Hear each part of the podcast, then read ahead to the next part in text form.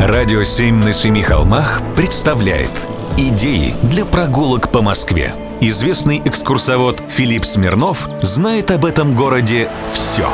Прогулки со Смирновым. Здравствуйте. А пойдемте на Таганку. На улицу Александра Солженицына, 15. Перед нами один из самых больших в этой местности храмов. Храм Мартина Исповедника Папы Римского. И храм этот православный. Просто этот святой умер в Херсонесе в 655 году от голода. Его туда сослали из Рима. И, как и Климент Папа Римский, Мартин прославлен и в нашей стране. Однако не будем забираться в дебри богословия. Мы про прогулку и про посмотреть. А посмотреть есть на что. Сейчас перед нами величественный храм конца XVIII века, построенный по проекту Родиона Казакова на деньги одного чей-торговца, который потом стал городским головой. Пусть вас это не удивляет. Видать, сильно нагрешил этот чей-торговец, что решил на особенном месте отгрохать такой храм. Чем особенность? Это Таганский холм. Раньше церковь Мартина было видно отовсюду. И он считался таким красивым, что во время нашествия Наполеона французы выставили специальные охранные взводы у него, чтобы он не сгорел.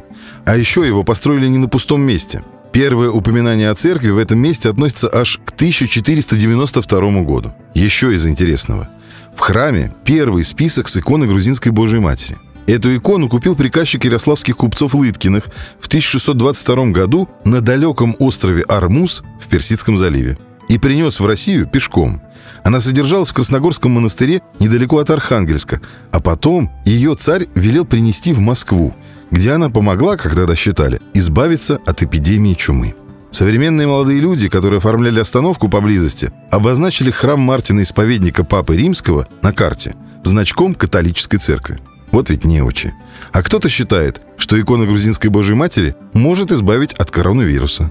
Не буду спорить, просто предложу сходить и посмотреть. Вот это того стоит. Прогулки со Смирновым. Читайте на сайте radio7.ru. Слушайте каждые пятницу, субботу и воскресенье в эфире «Радио 7» на Семи холмах.